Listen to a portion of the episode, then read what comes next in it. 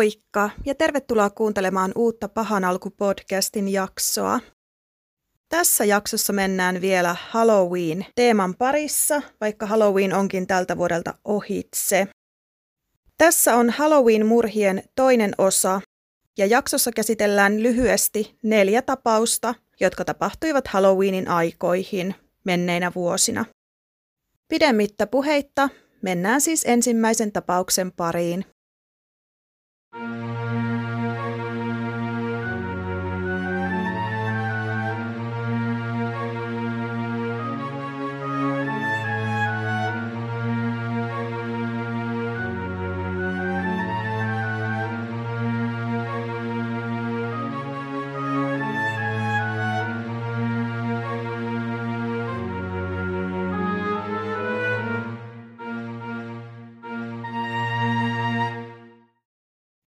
30.10.1975 Connecticutissa asunut 15-vuotias Martha Muxley osallistui naapurustonsa nuorten perinteiseen Mischief Nightiin, jonka aikana tehtiin erilaisia pieniä piloja naapuritalon asukkaille.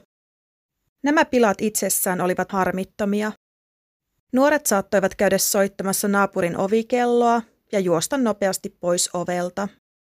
Illan aikana Martha lähentyi Thomas Skakel nimisen naapurissaan asuvan pojan kanssa.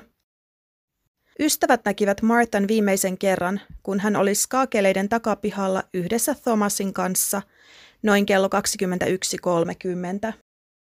Tuon jälkeen Marthasta ei ole havaintoja. Seuraavana aamuna hänet kuitenkin löydettiin kuolleena oman kotinsa takapihalta. Hänen housunsa oli vedetty alas, mutta häntä ei ollut raiskattu. Rikkinäinen golfmaila löytyi hänen ruumiinsa lähettyviltä. Ruumiin avauspöytäkirjassa todettiin, että hänet oli hakattu tuolla golfmailalla. Golfmaila oli viety Skaakeleiden talosta. Thomas Skaakelista tuli välittömästi tapauksen pääepäilty, sillä hän oli tiettävästi viimeinen henkilö, joka oli nähnyt Martan elossa. Mikään ei kuitenkaan viitannut siihen, että Thomas olisi tappanut Martan. Myös Thomasin pikkuveljeä, Martan kanssa samanikäistä Michaelia kuulusteltiin. Vuosia kuitenkin kului eikä syyllistä löydetty. Muutama Michaelin tuntenut henkilö kertoi, kuinka Michael oli kehuskellut tappaneensa Martan ja että häntä ei tultaisi koskaan saamaan kiinni. Tämä tieto meni myös poliisille asti. Tapaus aukaistiin jälleen ja kesäkuussa 1998, 18 kuukauden tutkimusten jälkeen, tutkijat olivat varmoja, että heillä oli tarpeeksi todisteita syyttää Michaelia murhasta.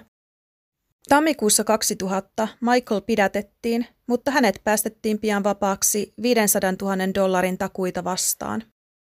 14.3.2000 Michael kuitenkin joutui oikeuteen Häntä syytettiin murhasta. Alun perin tapaus vietiin Juvenile Courtiin, jossa tapauksia käsitellään silloin, kun syytetty on ollut teon aikaan alaikäinen. Tämä kuitenkin muuttui 31. tammikuuta vuonna 2001, kun tapauksen tuomari päättikin, että tapaus tullaan viemään tavalliseen tuomioistuimeen. Varsinainen oikeuskäsittely pääsi alkamaan toukokuussa 2002. Michael väitti ollensa murhailtana serkkunsa kotona. Hän kielsi syyllisyytensä Martan murhaan. Se ei kuitenkaan auttanut, sillä 7.6.2002 Michael todettiin syylliseksi Martan murhaan. Hänen tuomionsa pituudeksi tuli 20 vuodesta elinkautiseen. Michael joutuisi siis istumaan pitkään ennen kuin hänellä olisi mahdollisuus hakea ehdonalaiseen. Michael ei hyväksynyt tuomiotaan – vaan hän valitti useita kertoja. Osa näistä valituksista johti muun muassa siihen, että Michael sai uuden oikeudenkäynnin. Vuonna 2013 hänen saamansa tuomio kumottiin, sillä todisteita Michaelin syyllisyydestä ei ollut. Martan perhe oli pettynyt, kun Michael päästettiin vapaaksi. He nimittäin uskovat edelleen tänä päivänä Michaelin olevan syyllinen Martan murhaan. Nykyään Michael kuitenkin elää normaalia elämää ja on käyttäytynyt täysin nuhteettomasti. Mitä mieltä sinä olet siitä, että Michael tuomittiin alun perinkin hyvin heikoin todistein. Käytännössä katsoen nämä todistajien lausunnot siitä, että Michael olisi kehuskellut murhalla, riittivät Michaelin tuomitsemiseen. Mitään konkreettisia todisteita häntä vastaan ei siis ollut. Olisiko sinun mielestäsi Michaelia kuulunut tuomita ollenkaan? Voit kommentoida podcastin Instagramissa Pahan alku podcast. Kuulisin mielelläni teidän ajatuksianne tästä tapauksesta. Itse koen, että tuomitseminen pelkän todistajan lausunnon perusteella on hieman kiistanalaista. Itse olisin siis todennäköisesti jättänyt Michaelin tuomitsematta. Mutta sitten mennäänpä seuraavan tapauksen pariin.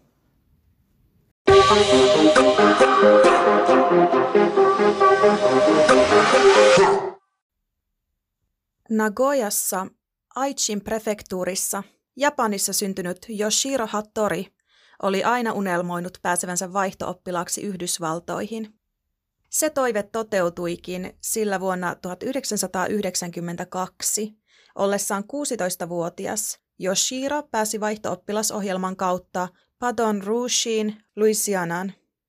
17.10.1992 Yoshiro ja hänen ystävänsä Webb Haymaker saivat kutsun Halloween-juhliin, jotka järjestettiin nimenomaan japanilaisille vaihtooppilaille. Noin kello 20 aikoihin Yoshiro ja Webb ajoivat East Baton Rouge Parisissa naapurustossa, jossa juhlat pidettiin. Heistä kumpikaan ei tuntenut aluetta, joten juhlapaikan etsiminen vei aikaa. Lopulta he kuitenkin uskoivat löytäneensä oikean talon. Ystävykset menivät soittamaan ovikelloa, mutta kukaan ei tullut avaamaan. Pian talon sivuovesta kurkisti kuitenkin Bonnie Pierce-niminen nainen, joka säikähti Halloween-asuun pukeutunutta Yoshiroa. Hän meni äkkiä takaisin sisälle ja pisti oven kiinni. Yoshiro ja Webb arvelivat päätyneensä väärälle talolle ja lähtivät kävelemään kohti autoa. Tällöin kuitenkin autotallin ovi avautui. Autotallissa seisoi talon isäntä Rodney Pierce, jolla oli kädessään Magnum-merkkinen revolveri. Yoshiro kertoi hänelle heidän tulleen juhliin, jolloin Pierce osoitti häntä aseella ja käski häntä pysymään paikoillaan. Yoshiro ei kuitenkaan syystä tai toisesta pysynyt paikoillaan, vaan käveli suoraan Piercea kohti. Todennäköisesti Yoshiro ei ymmärtänyt käskyä pysyä paikoillaan hieman heikkotasoisen englannin kielensä vuoksi. Kun Yoshiro oli vain reilun metrin päässä Persistä, Pers ampui Yoshiroa rintaan. Pelästynyt Webb juoksi naapurin pyytämään apua. Naapuri ja Webb löysivätkin pahoin haavoittuneen Yoshiron makaamasta selällään. Paikalle soitettiin poliisi ja ambulanssi. Talon asukkaat eivät tulleet ulos ennen kuin poliisi saapui. Yoshiro oli elossa vielä ambulanssin saapumisen aikaan, mutta hän kuoli ambulanssissa veren hukkaan. Rodney Pierce väitti, että hän oli vain puolustanut kotiaan ja oli ampunut tunkeilijaksi epäilemänsä henkilön. New Orleansin osavaltion lakien mukaan se on täysin laillista. Japanin konsulaatista kuitenkin vaadittiin, että Pierce tulisi tuomita taposta. Pierce joutuikin oikeuden eteen. Seitsemän päivää kestäneen oikeuskäsittelyn jälkeen hänet todettiin syyttömäksi. Pierce joutui kuitenkin maksamaan Yoshiron vanhemmille 650 000 dollaria, jolla vanhemmat perustivat kaksi poikansa nimeä kantavaa hyvän tekeväisyysjärjestöä. Tapauksen jälkeen Pierce menetti työpaikkansa ja päätyi asumaan asuntovaunualueelle. Hänellekään ei siis käynyt kovin hyvin juuri tuon rahasumman takia, minkä hän joutui Yoshiron vanhemmille maksamaan. Tämä oli taas hyvä esimerkki näistä Yhdysvaltojen hieman omituisistakin laista.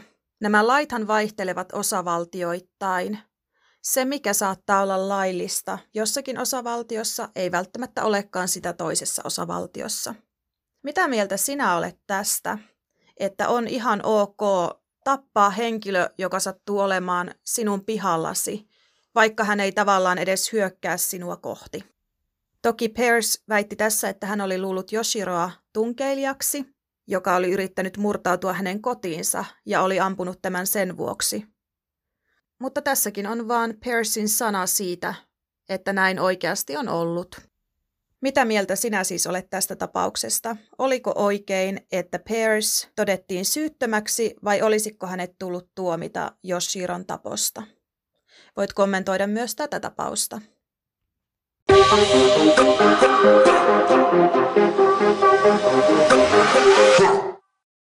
Sitten mennään seuraavan tapauksen pariin.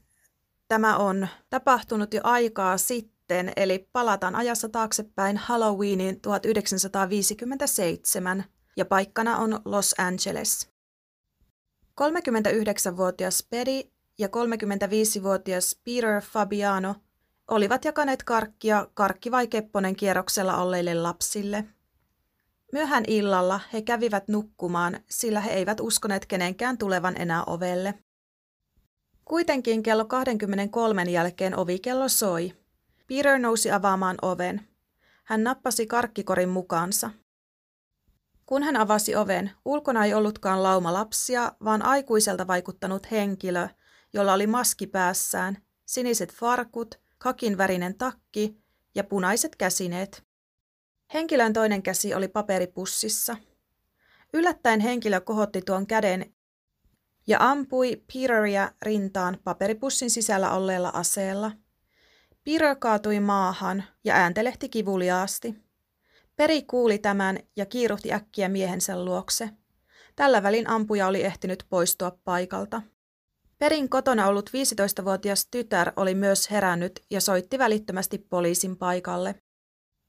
Poliisi ja ambulanssi saapuivatkin nopeasti ja Peter vietiin sairaalaan. Hän ei kuitenkaan koskaan enää tullut tajuihinsa, vaan kuoli saamiinsa vammoihin. Tutkijat aloittivat tutkimukset välittömästi.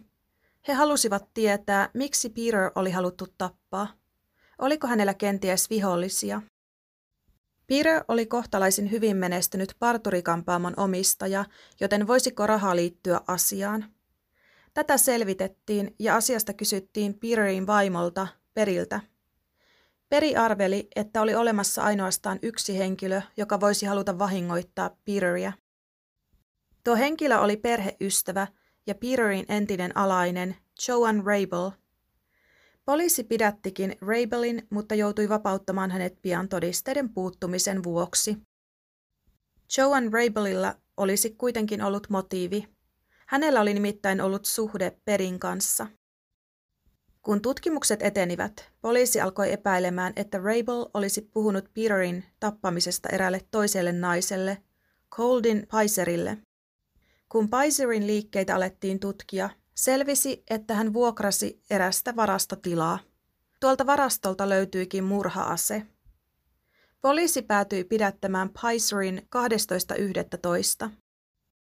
Pizer tunnusti teon ja kertoi, että Rabel oli pyytänyt häntä tappamaan Peterin. Tämän vuoksi myös Rabel pidätettiin. Naisille ja heidän asianajajilleen järjestettiin yhteinen kuulustelu. Tämän kuulustelun aikana Pizer kertoi, kuinka oli ostanut aseen Rabelin hänelle antamilla rahoilla. Pizer ja Rabel olivat myös ajaneet Peterin talolle joitakin viikkoja ennen murhaa, jotta Pizer tunnistaisi miehen. Koko kuulustelun ajan Rabel pysytteli hiljaa. Naiset joutuivat oikeuden eteen joulukuussa. Pizer kertoi, ettei hänellä ollut mitään motiivia tappaa Peteria. Ainoa syy tappoon oli ollut Rabelin miellyttäminen. Pizer myös nyyhkytti oikeudessa. Sen sijaan Rabel näytti jopa hymyilevän, eikä hän osoittanut minkäänlaisia katumuksen merkkejä. Molemmat naisista tuomittiin ensimmäisen asteen murhasta – Tuomiot muutettiin kuitenkin toisen asteen murhaksi, sillä naiset tekivät sopimuksen syyttäjän kanssa. Sekä Pizer että Rabel saivat saman tuomion. Tuomiot olivat viidestä vuodesta elinkautiseen. Parhaimmillaan naiset olisivat siis voineet päästä pois jo viiden vuoden päästä, esimerkiksi hyvällä käytöksellä. Huono käytös taas saattaisi johtaa elinkautiseen. Pizer vapautettiin vuonna 1971 ja hän kuoli vuonna 1998. Sen sijaan Rabelista ei ole tietoa. Joidenkin lähteiden mukaan hän olisi kuollut vankeuden aikana, mutta osa lähteistä taas väittää, että hän olisi vapautunut jossakin vaiheessa. Hänen tuomion antamisen jälkeisestä elämästään ei siis ole luotettavaa tietoa. Peterin kuoleman jälkeen Peri möi parturikampaamon. Hän myös meni uudelleen naimisiin vuonna 1966. 81-vuotias Peri kuoli vuonna 1999 Palm Desertillä Kaliforniassa.